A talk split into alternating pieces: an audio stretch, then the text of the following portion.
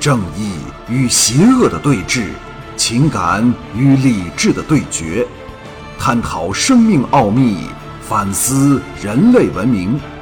欢迎收听黄奕代表作《大剑师传奇》，由子飞播讲。第一百一十五章：大漠之旅。一晨，我们继续侧骑南行。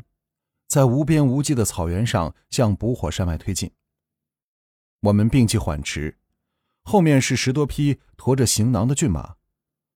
我向左边的花云和右边的淡如道：“来，骑到我的马上来。”淡如犹豫道：“不怕你的马负不起三个人的重量吗？”“哼，放心吧，叫你们过来，我自有分寸。这些马都经我输入异能改善了体质，保管他们不会受苦。”淡如。你坐我身前还是身后？淡如道：“那两个地方都那么诱人，叫人怎么捡啊？”啊！我不待他说完，把他提了过来，放到背后，大笑道：“哈哈，你那么爱主动，就让你坐在我背后操控吧。记得搂紧一点哎，不要搂这么紧，我还要呼吸的。”花云看他在马上笑弯了腰，也在马背上给我搂了过来，放在身前。三人在马鞍上挤作甜蜜的一团，日子就是在这种温馨的滋味里度过的。捕火山脉终于出现在地平的近处。那晚，我们坐在一块大石上，享受着绿荫原野的长风，凝视看捕火山脉秀美葱翠的一面，同时想象着它光秃丑陋的另一面，那也是有情无情的正反两面。淡如看着我，软语央求道：“兰特，我们能否陪你进沙漠去？”我坚定的摇头道：“不，你们在捕火城等我。”花云低声道：“就算我求你吧，让我们送你过捕火城，直到第一个沙漠外围的水井，好吗？”我笑道：“嗨，迟早终须一别，那时还不是同样难过吗？”淡如倔强的道：“那当然不一样。”只要秀丽想到还有十天和你在一起，而不是两天，今晚就快乐多了。自从我认识你以后，就一直和你在一起，没有一天的分离，真不知自己是否受得了那种折磨。我唯有点头答应。两女心情转佳，主动向我献媚亲热。美丽的女祭司经过这些日子来的相处，对我越发痴缠，使我有着。彻底征服了这慢热美女的快感。我调侃她道：“告诉我，为何突然会给我写那封圆球上最短的信？”花云幽怨的瞅了我一眼：“你这狠心的人！那晚在段路堡，当你知道人家要返回南方时，那冷漠无情的反应让我难受死了，一直不能释怀。最后抵受不住那痛心的感觉，唯有写信向你投降了。”我大笑道。原来花云祭司是吃软不吃硬的。花云嗔道：“我是好心，不愿你因为花云而不快乐，你还这样说人家。”淡如道：“那是不是说祭司为了讨兰特的欢心，什么羞事儿或者没脸的事儿都肯做呢？”花云气道：“你能不能放过我一次？”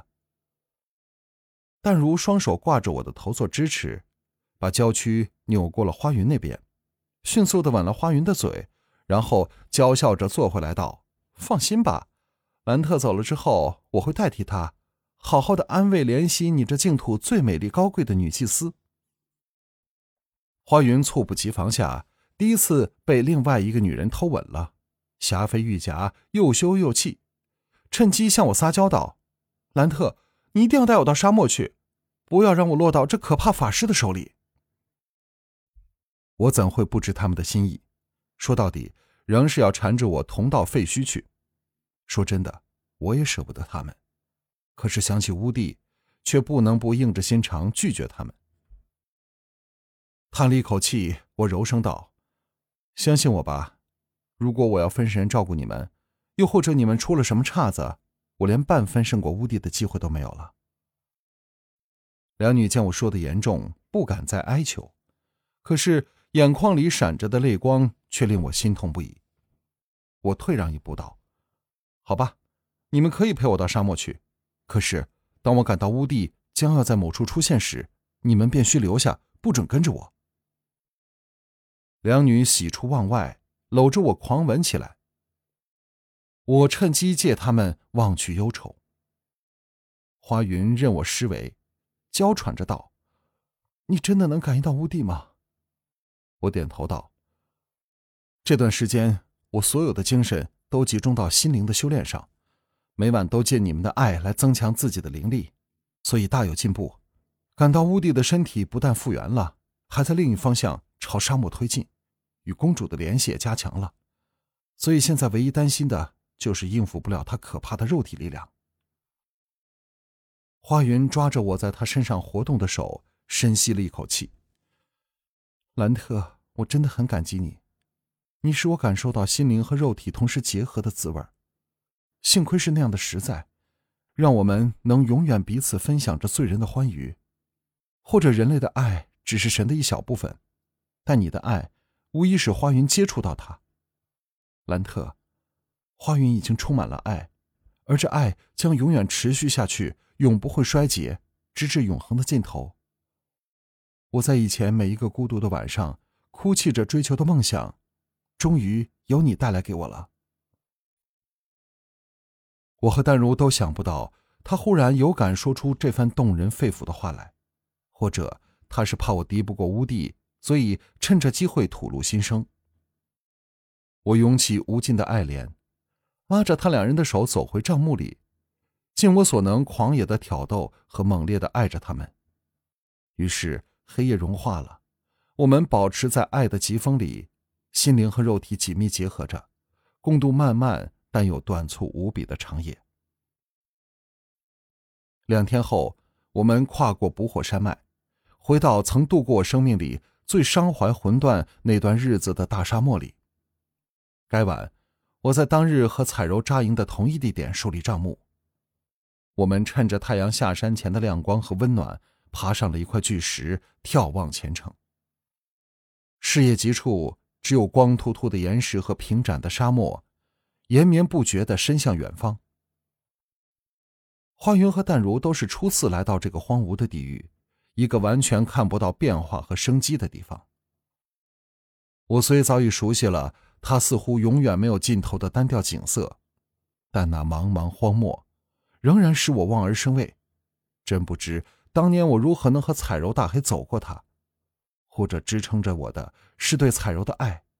可是我现在却要深入进至它的核心处。这是一个与任何生命无缘的无情世界。尽管像火炬般炎热，仍然给人冰冷森寒的感觉。淡如软弱的靠入我怀中，叹道：“我再也想不到世上有比这儿更荒凉的地方了，如此贫瘠单调。看着远方的黄沙，恐怕要找块石头也办不到。那是完全另一个世界，另一番天地。”我见他两人因眼前的景象消沉起来，故作轻松道。从现在开始，我们将会有一段很长的时间没有沐浴的机会。你们仍然愿意和肮脏的兰特亲热吗？两女笑了起来。那晚，帐内自是春色无边。次日清晨，我为两女裹上白麻布，连他们的头全都包了起来，只露出他们能勾魂摄魄的妙目。